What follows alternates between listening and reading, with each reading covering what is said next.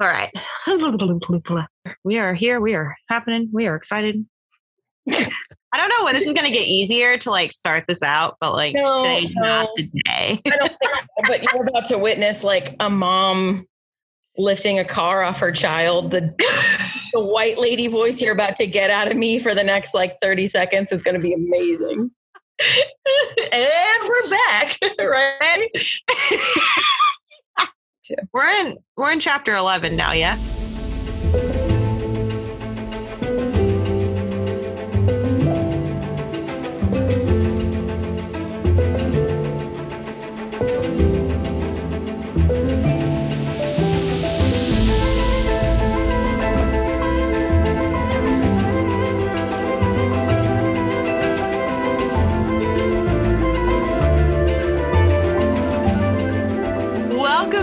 Cuties, to chapter 11. Uh, we hope you were all prepared for your Thanksgiving this week and ready to eat a whole bunch of turkey and whatever food you prefer to eat.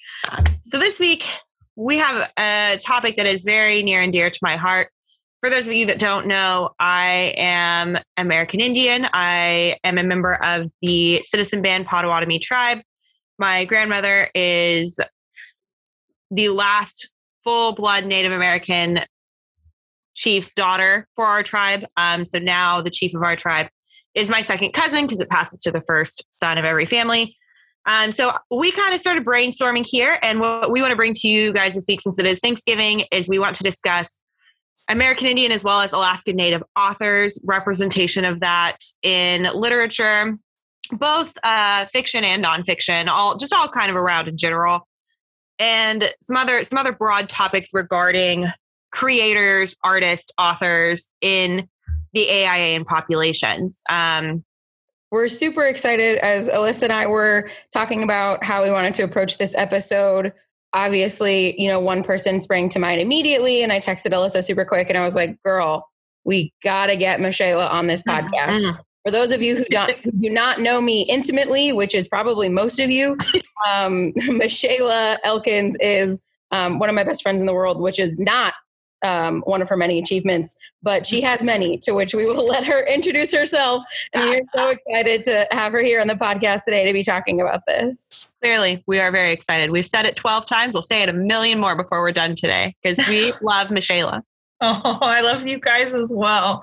Um, hi, I'm Michaela Elkins. Um, you can find out more about me at www.michaela.com. Um, I was lucky enough to have a weird enough first name to get my domain after kind of battling it out with a Czech handbag designer of all things for a few years.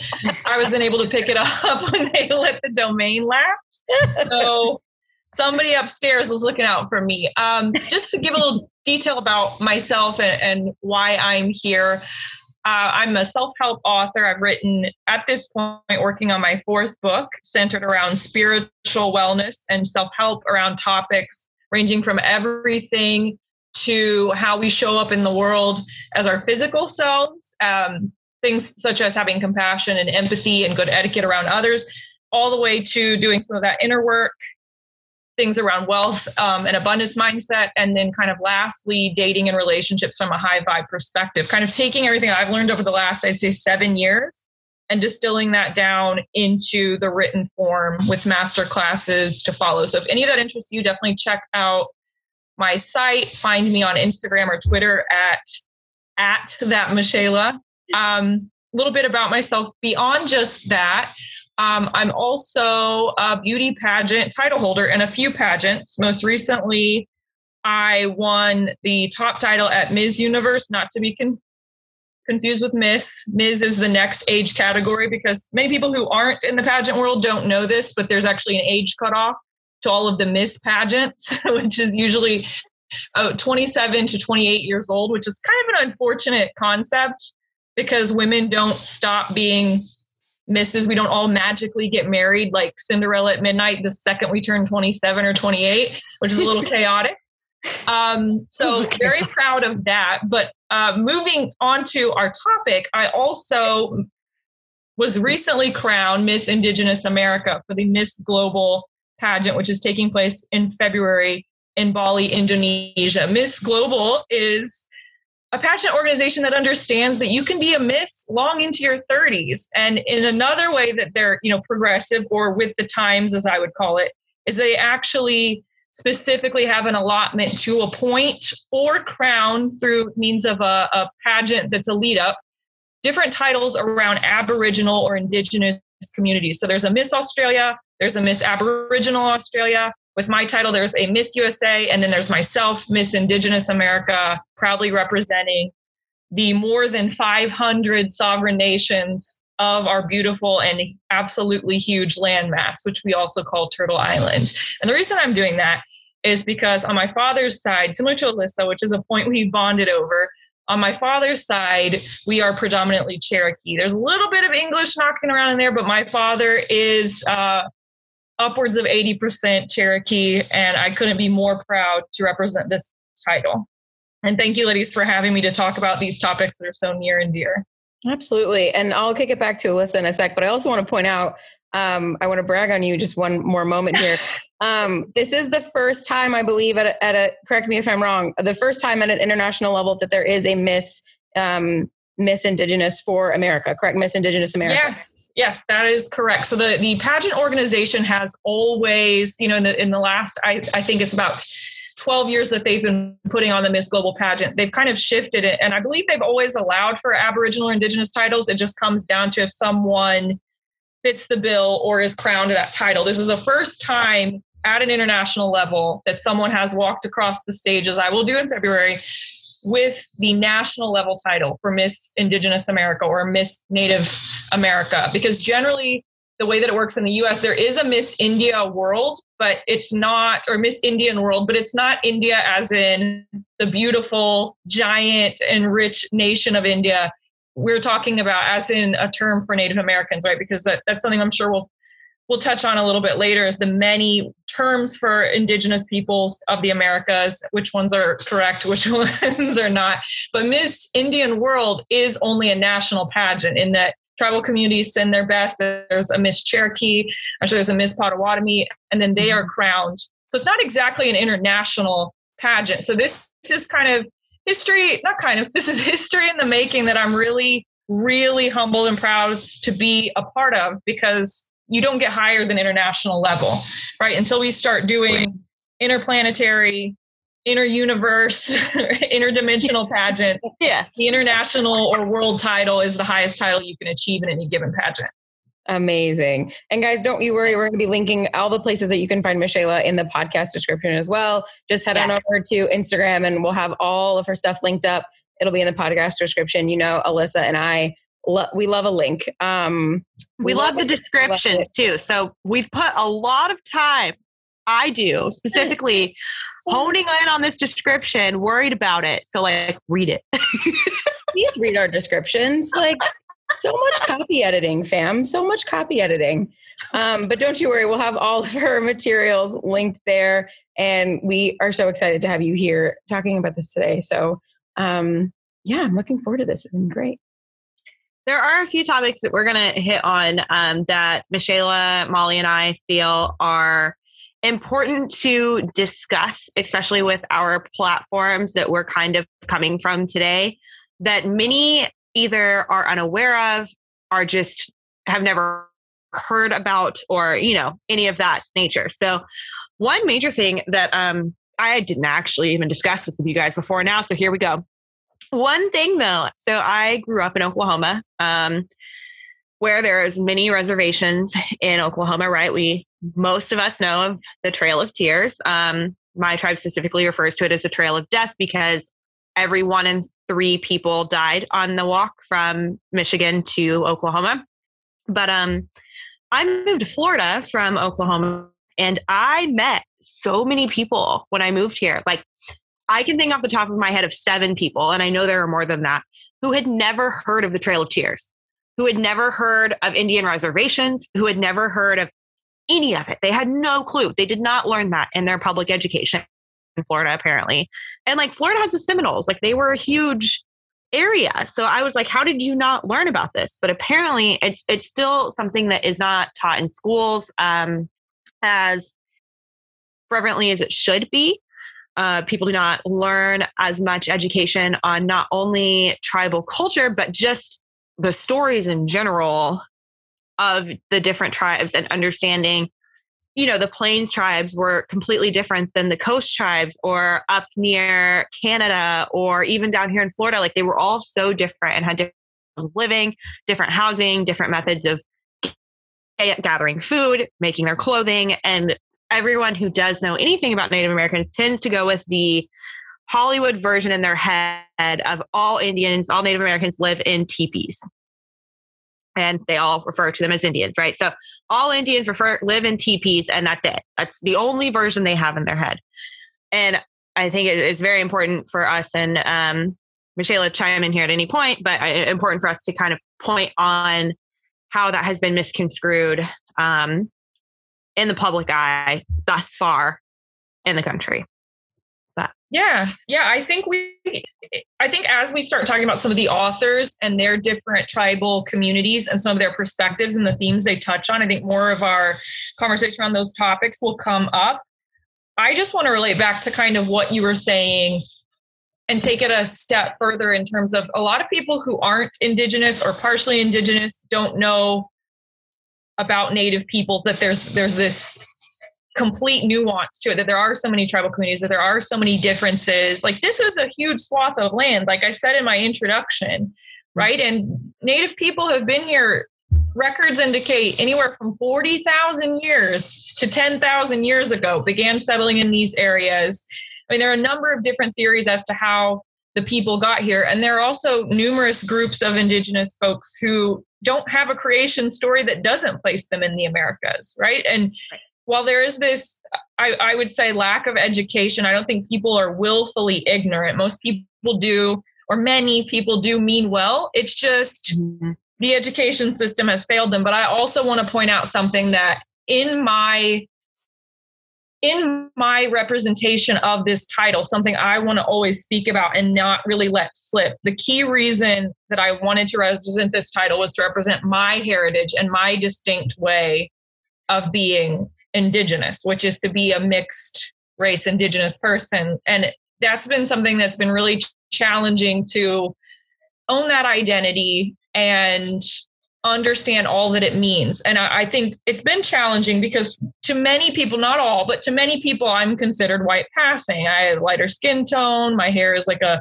a sandy blonde color. I do, of course, have Cherokee facial features, but there's always this colorism to Indigenous identity. And I want to touch on that to make sure I spark sort of new thought or some research and directions people may not have thought about. While we talk about non Indigenous people not knowing a lot about Indigenous folks, non Indigenous and Indigenous folks alike often discount the Afro Indigenous experience. And that's something, as someone who's white passing, representing an Indigenous title, who is proudly Indigenous, I also don't want to detract or steal light from the story of others like myself who are definitely indigenous but don't fit the visual appearance or stereotype at least not completely for folks and and just so people right. understand you may know of a very well-known afro-indigenous person by the name of jimi hendrix kind of a big deal and yep.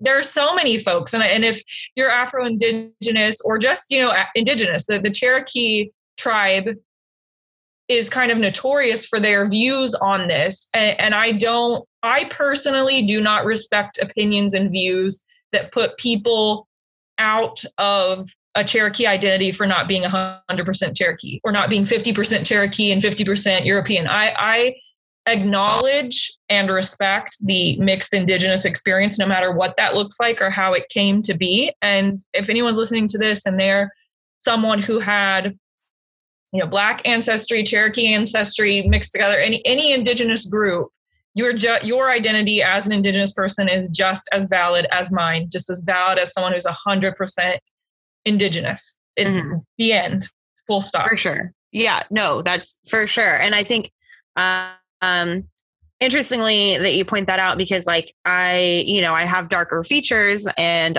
i you know tan easily but during i get very white during the winter.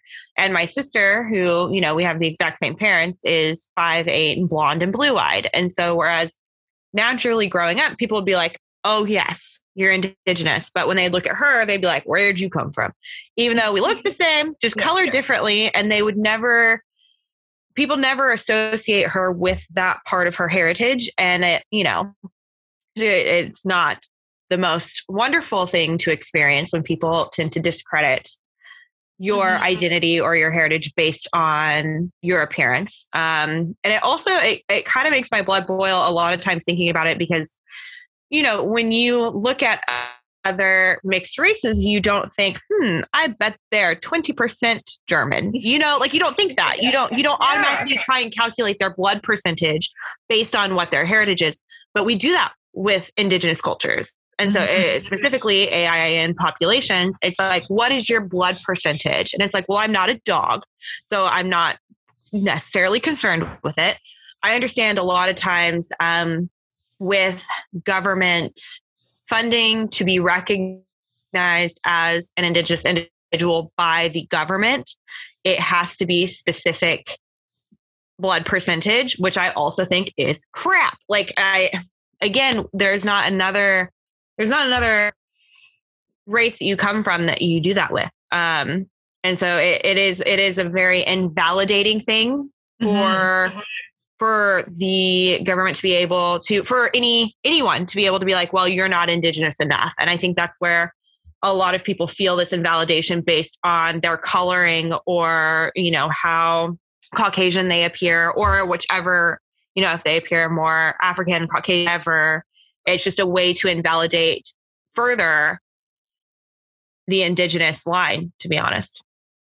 Yeah, absolutely. That's something that I've had to grapple with until one day I decided I'm not grappling with it anymore. I, I kind of just said, no, similar to your thinking, where you said no other race of, and especially no other mixed race person is treated in this way. If we see people who are are maybe half one parent's black, one parent's white, people have come to accept and understand the duality there and the bothness of those people. Mm-hmm. As someone who is almost 50 50, I have very rarely found an acceptance of my bothness because it's so easy to just push if someone's coloring is is such a way and their features are such like there's just not an eye for indigenous american features. So it's very easy to just completely whole shift the human being. Whereas it, it's not i didn't grow up looking up to like barbie as a beauty standard. I actually my mom would get me blonde hair blue eye barbie dolls and my dad would get me the kira barbie which if anyone knows the kira barbie she's like pacific Oh, yeah. islander. Black hair almond eyes tan skin because they had these like dual concepts my parents of like well she looks like both. So i had both dolls growing up and so it i decided to reject this sort of like classification of me based on phenotype because i all that really applies is i'm blonde-ish and i'm pale-ish similar to you i tan like i was born to do it so i, I don't really accept being hard shifted to being completely caucasian and to take on this white identity. I'll accept white passing, but even that implicitly is stating that I'm in fact not white. I'm not accepting this sort of Caucasian label. I, I am a mixed person who can pass as white based on phenotype. Nothing more, nothing less. Yeah. No, I think that's a very good point. And one other with kind of representation, not only in appearance, it, it goes across the board. And so uh, with this misrepresentation, I think there's there's obviously also been a huge shift in the last five years or so of Hollywood uh, trying to include more people of color on the screen with the TV shows, with movies, just kind of all across the board. They've been trying to diversify our screens, which fully appreciate. But that goes much further than that. Um, it extends into musicians, writers with stage names and pen names and everything that they essentially traditionally go under a more Caucasian sounding name so that people are more likely to purchase their music, their writing, their movie, whatever it is. Um, and I think we we kind of talked about this before, Michelle. You sent uh, a very good point that I would like for you to bring up here, so our, our audience can hear it too. But um, that is that is another area in the world that needs to shift more to diversifying and it's not just the screen it's everywhere right. Well and i think one of my one of my other points was that if we're going to point out to to the audience here are some native indigenous authors to look to look out for right? Here's some books to read to understand a variety of different topics and contexts to develop empathy for the the native experience. Um, as more and more creators um, and res dogs is, is, this incredible tv show mm-hmm. comes to mind as more things start to reach mainstream which i would argue we we exist indigenous people are mainstream but as things become more mainstream for everyone there's going to be sort of this quest, this desire to have a context for the characters or the stories you see on screen naturally. So, one of the things is this something I brought up to Molly because it's something I'm really passionate about informing people about is that Native people don't often have names that would register as Native American to to someone. I think there's a great stereotype out there of, of people thinking that indigenous or native people have these fanciful and some have incredible names that have have been you know a legacy throughout their family uh, like such as people who carry the last name gray eyes or elk killer or bear tracker or wind song these incredible names that are english versions of what the inherent indigenous naming convention was but there are many many many many people i would say a majority that do not have names that are not European in root. A lot of the native and indigenous folks you will encounter have English last names because mm-hmm. colonization. A lot of them have conversion names because of Christianity coming through right. or Catholicism, right? I mean, I, I don't ever want to detract from my prevailing notion that Mexican people are Native Americans, right? Mexico is right. part of the Americas, yep. and a lot of the US was Mexico. And, and yeah. that's something that's been pointed out to me earlier in my days. And I want to make sure I, I say it as food for thought for folks on this podcast and anywhere where I may speak on the topic of being Indigenous and the Indigenous experience is that the, the lines that were drawn, like Mexico never invaded the US. Mexico is never invading the US. The US came across Mexico and drew a line, right? So you're going to encounter folks who have Spanish language last names because of Catholicism and conversion, people who had right. European last names because of mm-hmm. Christianity and conversion, or yeah. the survival based mixtration of our people. I know in my family, there's been mixing for land grabs and oh, yeah. for survival. Mm-hmm. So oh, yeah. there's yeah. there's a, quite a number of English last names from the same area Oxfordshire in in the United Kingdom, a lot of my I'm not positive it's ancestry or just conversion names. But regardless of the case, my last name is English, but that doesn't mean I have more than the, the tiniest fraction of English blood knocking around in there. That's something right. I think is really important as we go about looking for diverse authors or authors of a different perspective. And we look at the book cover, and the name we see might be like Elizabeth Smith. That doesn't mean right. she's not hundred percent indigenous or or right. you know mixed indigenous because as we said the mixed indigenous perspective you're still indigenous, especially in a lot of tribal communities. Indigenous is indigenous. The end, right? No matter your your percentage or, or mixtration. Blood quantum is a as you were touching on earlier, Alyssa, blood quantum, this notion of percentage of indigenous blood is sort of a white supremacist lie to to erase our people. And just say if you don't make this mark if you're not at least 50% you're not indigenous. Or if you're not at least 25% you're not indigenous right? That's erasure. Right. that's kind of a silent genocide. So to take us back to the point lighten things up a little bit i think it's key to do your research and you know read your back covers guys. Read your inside of the book. Come to understand who it is look at the twitter account of the author because you might be really surprised if you're just going by the naming conventions of people. Which also to like add to that, um, I'm not sure if you know Michaela, but I technically have two names. So, like my tribe specifically, we have our, you know, whatever our given name is that we put mm-hmm. on our birth certificate and we have that. But then we also have a name that we register with the tribe that's our like tribal given name. So the matriarch of every family gives out the name. So I've got my indigenous name that I use to identify which family tree I'm with. Um, you know, everyone mm-hmm. has their own that's in the Potawatomi language. And then I also have my given name that's on, you know, my birth certificate, my social security card that is very Caucasian sounding, right? Um, Alyssa, Nicole, that's very white. Yes. Um, the most typical middle name that every one of our age group has is Nicole. I swear. Um, name of our generation. Yeah.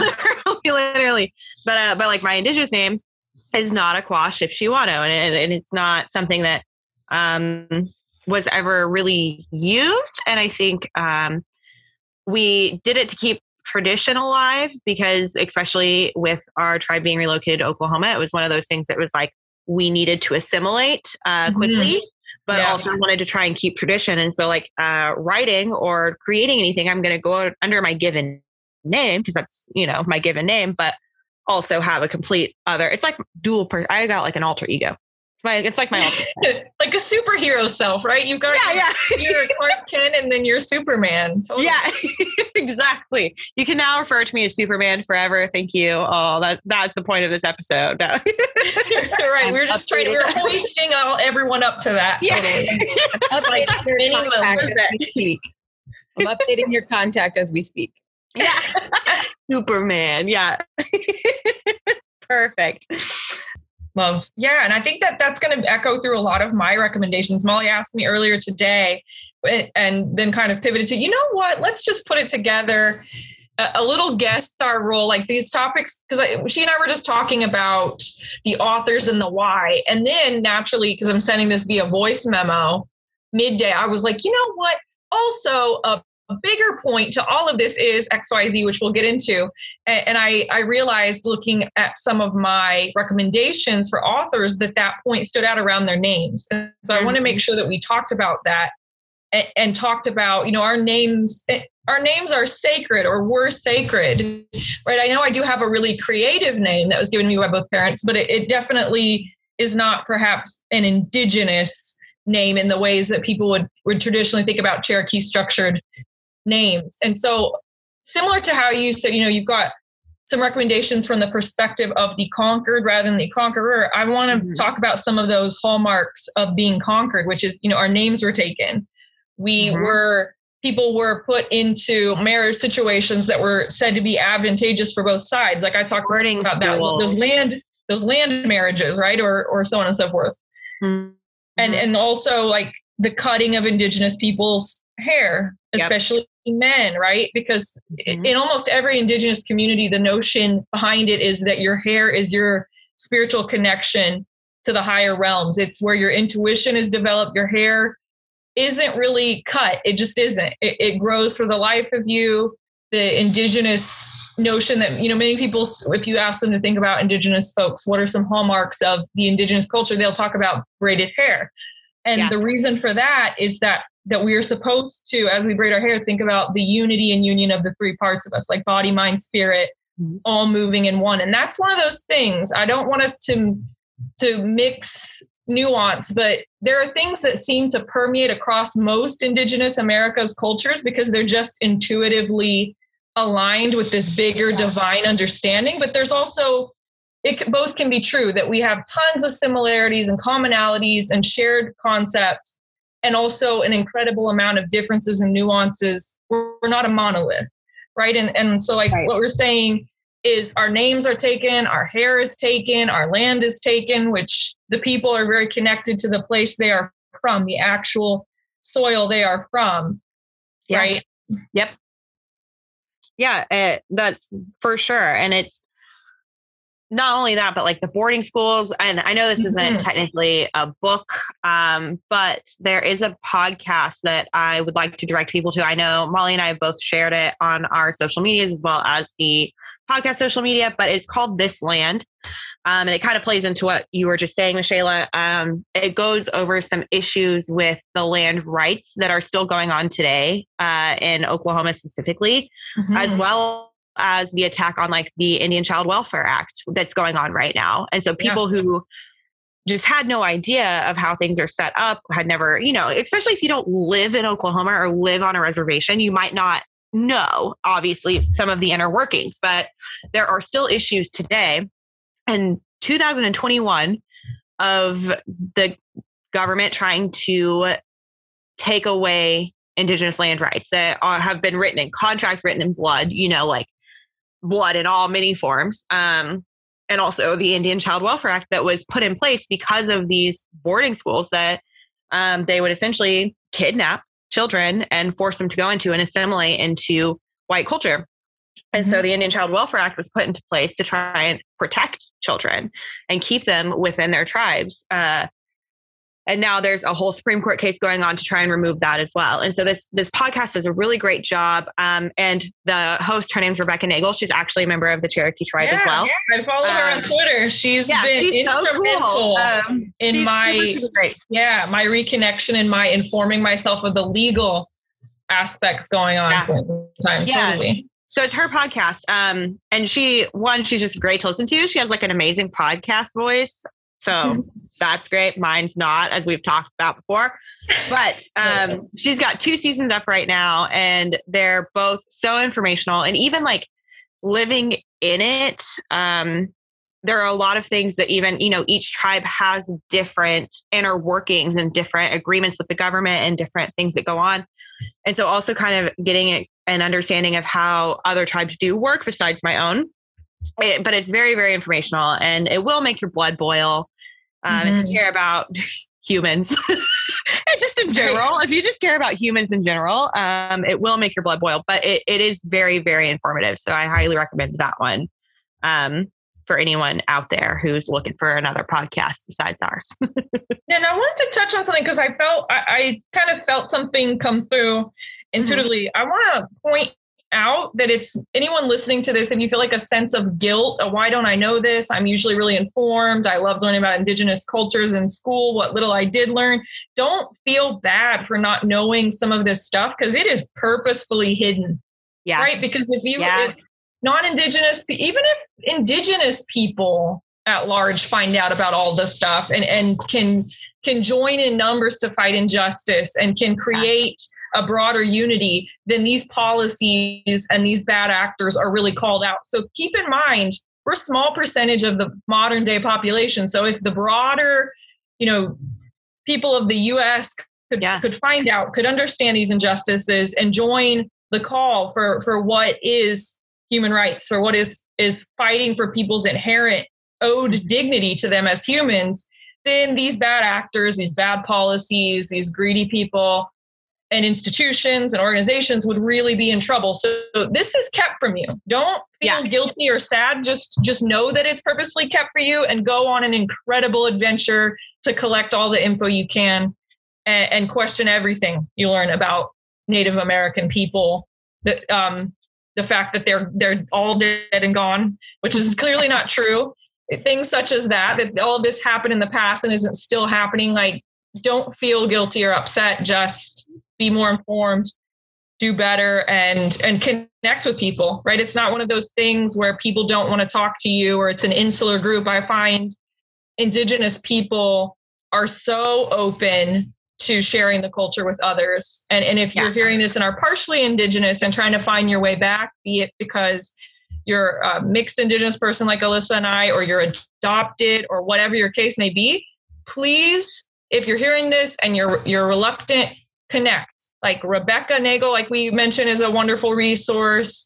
There's mm-hmm. so many people on Indigenous Twitter, on Indigenous TikTok, on Indigenous yep. Instagram who yep. are happy to share the culture. And your your path back and your reconnection doesn't have to be through your birth family. It can be through the community. It can be through Alyssa and I. We're happy to, to connect and talk too.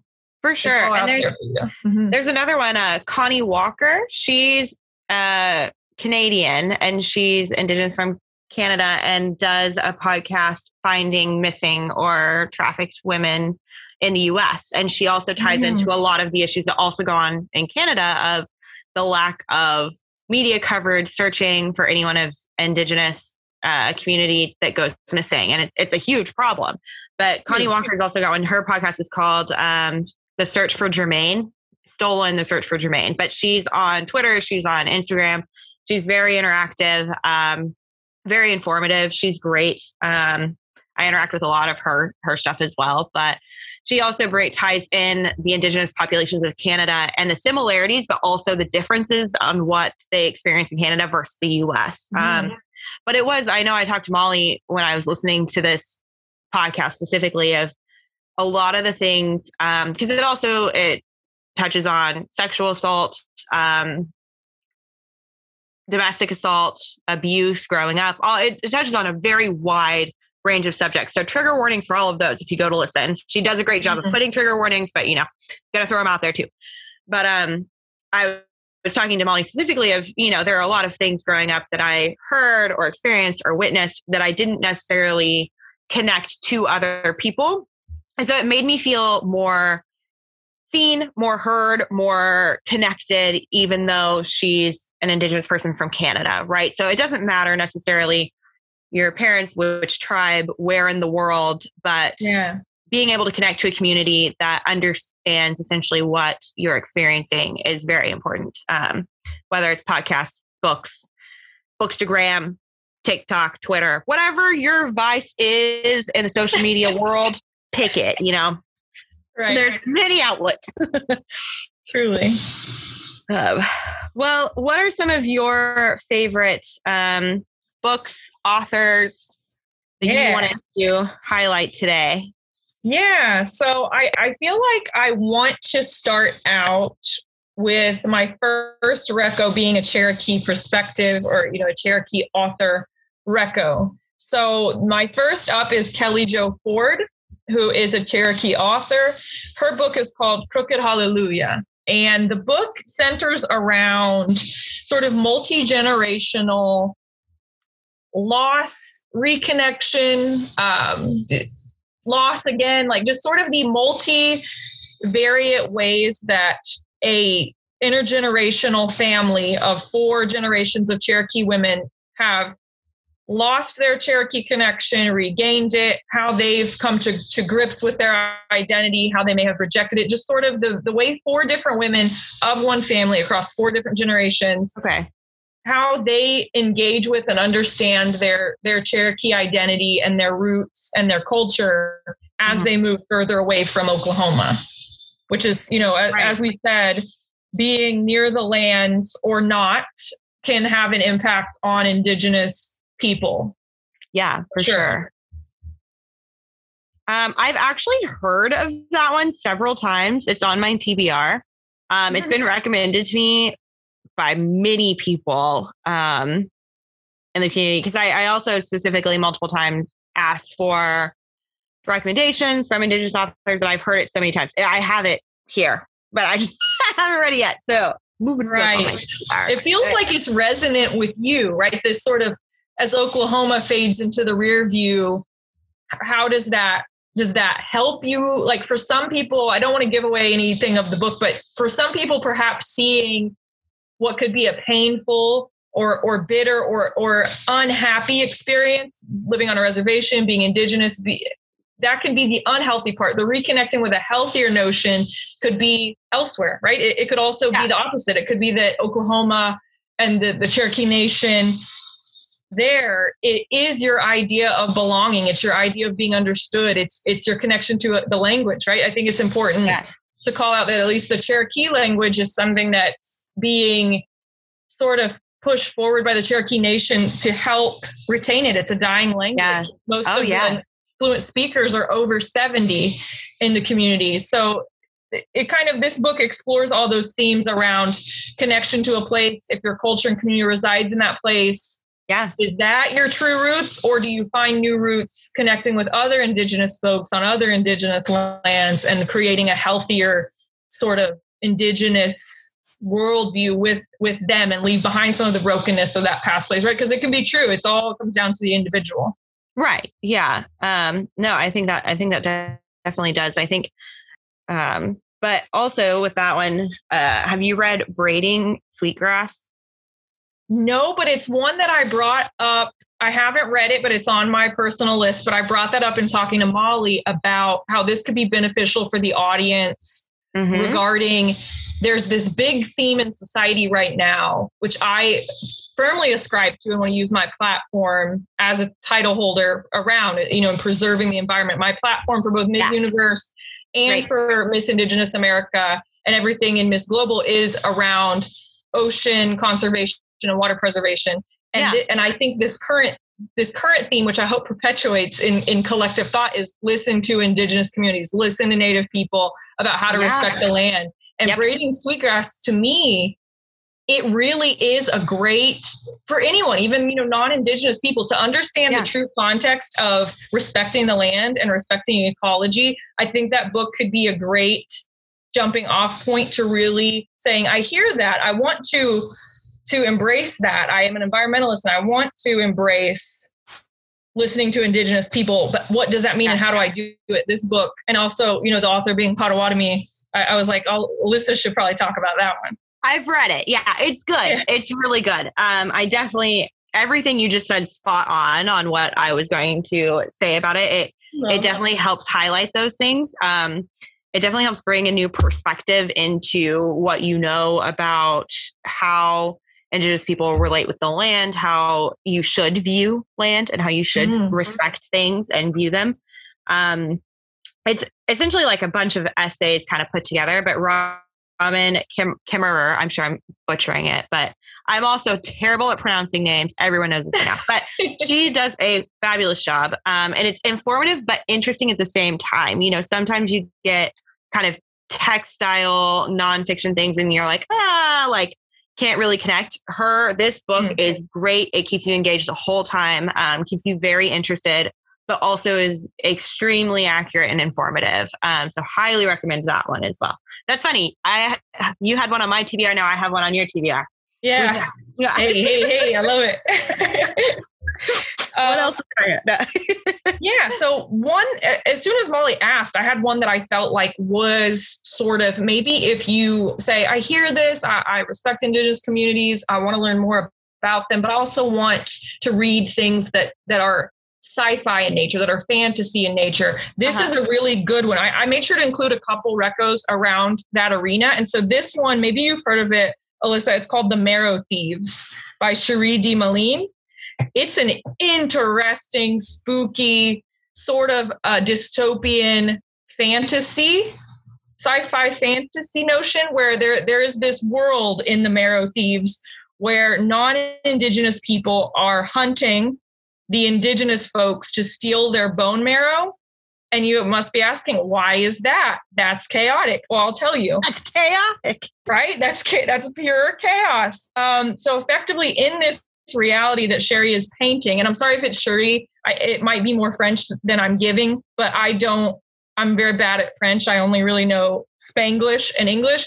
So, and trying to learn Cherokee and some Quechua, but I digress. The, the point of this book is that the indigenous people are still having dreams. They're still at night seeing images, getting guidance, receiving such. And for whatever reason, I don't want to spoil too much, that then becomes understood that it's something with their bone marrow. So they're now hunted for this reason, which I, one things I, I kind of outlined to Molly is we can absolutely, you and I can absolutely come up with some great indigenous and native American authors to to put forth, but what we also want to talk about is the themes. And I think it it would be we would be amiss to not talk about how there's a, a lot of big themes within indigenous writing this notion of being hunted for what you are because that's yeah. very much a part of the trauma the wounding the intergenerational wounding of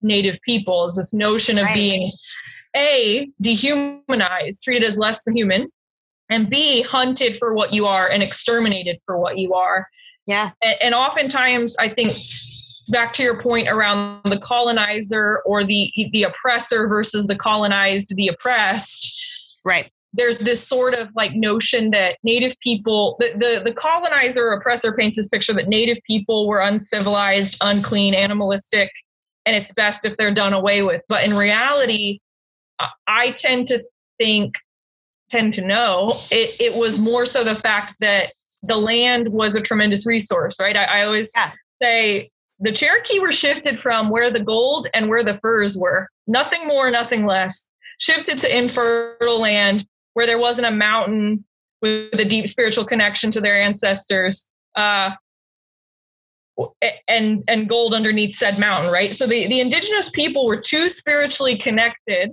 and too right they kind of had this otherness that that others could not relate to and this sort of understanding of the land and connection to the land and that was a, a big problem. Hence why they were exterminated. So i think sherry's kind of riffing on this same notion of it's something about the inherent spirituality because in most worldviews dreams are are the spiritual plane and it's how we interface with with our higher guidance no matter what your religion or belief system may be how we connect with ancestors and that's kind of a a pan global concept right? Maybe Yeah. even an interplanetary one Yep. to take Yeah. it back yeah. I, I think this is definitely worth a read if you're into sort of a dystopian sci-fi or a fantasy concept and it, it will probably have a lot of like dream exploration and dream symbology that might interest some folks For uh, me, I had not heard of that one before. for sure Um, me Yeah. eh, well, I'm interested. That's really what matters here, right? No, um, filling out your to be read yeah um, no, definitely my- added my TBR. That's amazing. my next one uh, and then i think i i kind of this is a two for one sort of one but Okay. it kind of it, it touches on all of the themes that we've talked about um and then some so stephen graham jones once again kind of if you notice all of these authors don't have names that you may consider as a, a listener as a non-indigenous listener these are not native american names what is going on here no, that they they won't be for the necessary reasons that Alyssa and I outlined. So he wrote a fantasy novel called Mongrels about a shapeshifter boy who is a werewolf. But of course, the notion of shapeshifting, animal walking, um, becoming an animal, seeing through an animal's eyes is a long, long, long, long, long uh, legacy filled concept in a lot of, Yep. of Native American lore across all Uh-huh. America oh, right? yeah. And so this is not this is not a Twilight spinoff, folks. This is not a Twilight fanfic. What the author tackles is a boy who lost his parents and is is raised by his aunt and uncle who are also shapeshifters, right? And so it also touches on this theme. And, and what I want to make make clear is it's important to read indigenous works to gain an empathy and understanding for the indigenous perspective. And one such perspective is our people deal with a lot of loss and disconnect from one or both parents. A lot of grandparents perhaps raising us. Many folks were in foster care or adoption just because of there was a concerted effort to break up our families, something that I'm Mhm. sure any sort of you know black listeners maybe also can relate to that that notion of there's a concerted effort to ruin yeah. the family unit. yeah it, it, it's just another way to essentially keep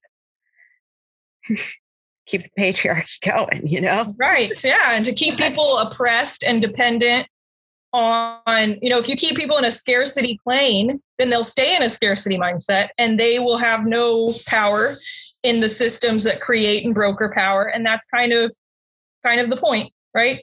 yeah honestly and i think these are all great um kind of we have like a wide range here that we're going to link for you guys in our show notes of we have some fantasy fanfic not fan fiction where this is not a twilight spinoff okay i'm i put that in my notes.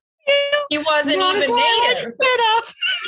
but we have some fantasy sci-fi. We've got some poetry. We've got um, some essay features. We we've got a, a wide. We got some podcasts. A wide variety. Uh, oh, we talked about Reservation Dogs TV show.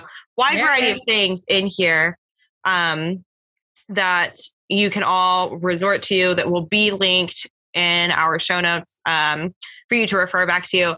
Miss Shayla, like we're so happy you've been here with us today. Um, do you have any other closing thoughts you want to leave our audience with? Uh, I know we're all going to be rooting for you in Bali in Oh, 2022. uh, I'm going to hide away in your suitcase so that I can come to you with a giant cutout head. That's just what I'm going to do. Um, Molly as well. We're just going to like hop on in there But um, thoughts you got, you know, give them to us. Yeah, I I know this is one topic that I touched on in some of the discussions that Molly and I had, and I know Alyssa, you agree because we kind of had a pre-sync before this. But I think the one key thought that I want to touch on, I've been talking to folks on Twitter about this recently. Part people in various different Indigenous communities from Canada to here, just kind of English-speaking Indigenous Twitter, as it were. We're, we were talking about the notion that we can't view all indigenous creative and all indigenous artwork and all indigenous writing as activism nor are right. all indigenous journalists doing activism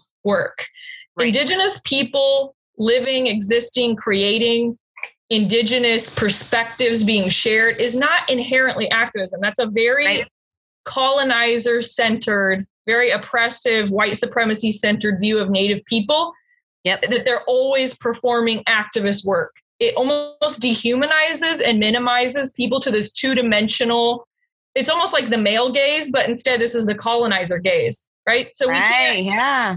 We can't think of it that way. We have to just be open to people, not open to, but accept the fundamental truth that people are out here creating what they wanted to see in the world.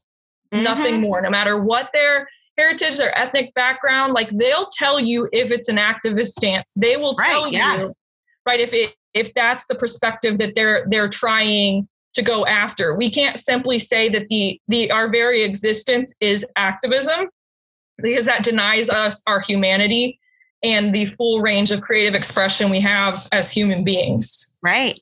No, yeah, that's a very good point. Um, I you had sent us that voice message earlier today, and in my car, I was like, "Yeah, yeah, exactly, love it."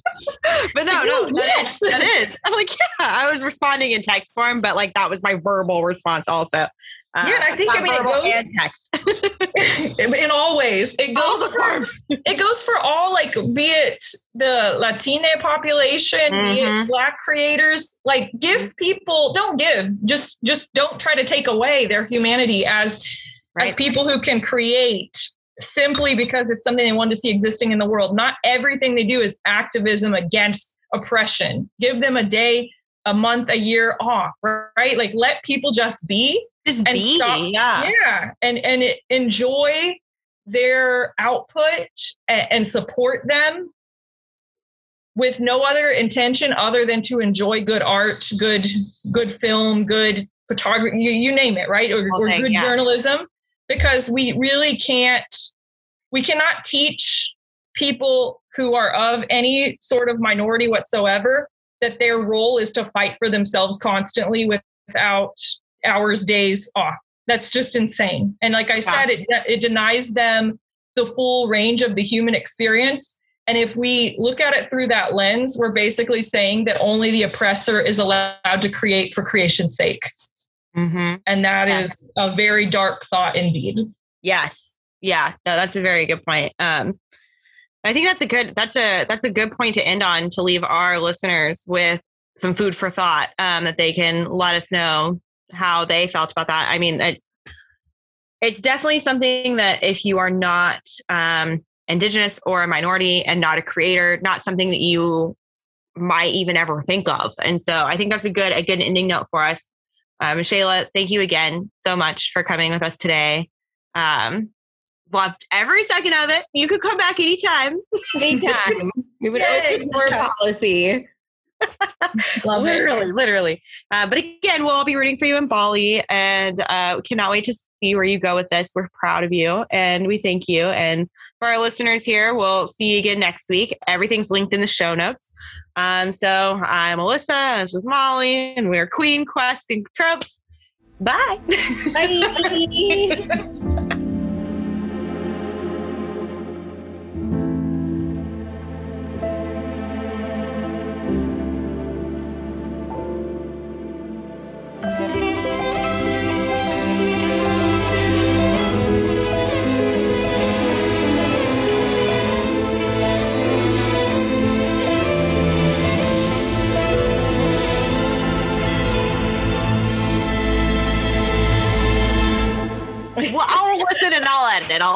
and I'll edit. It'll be fine.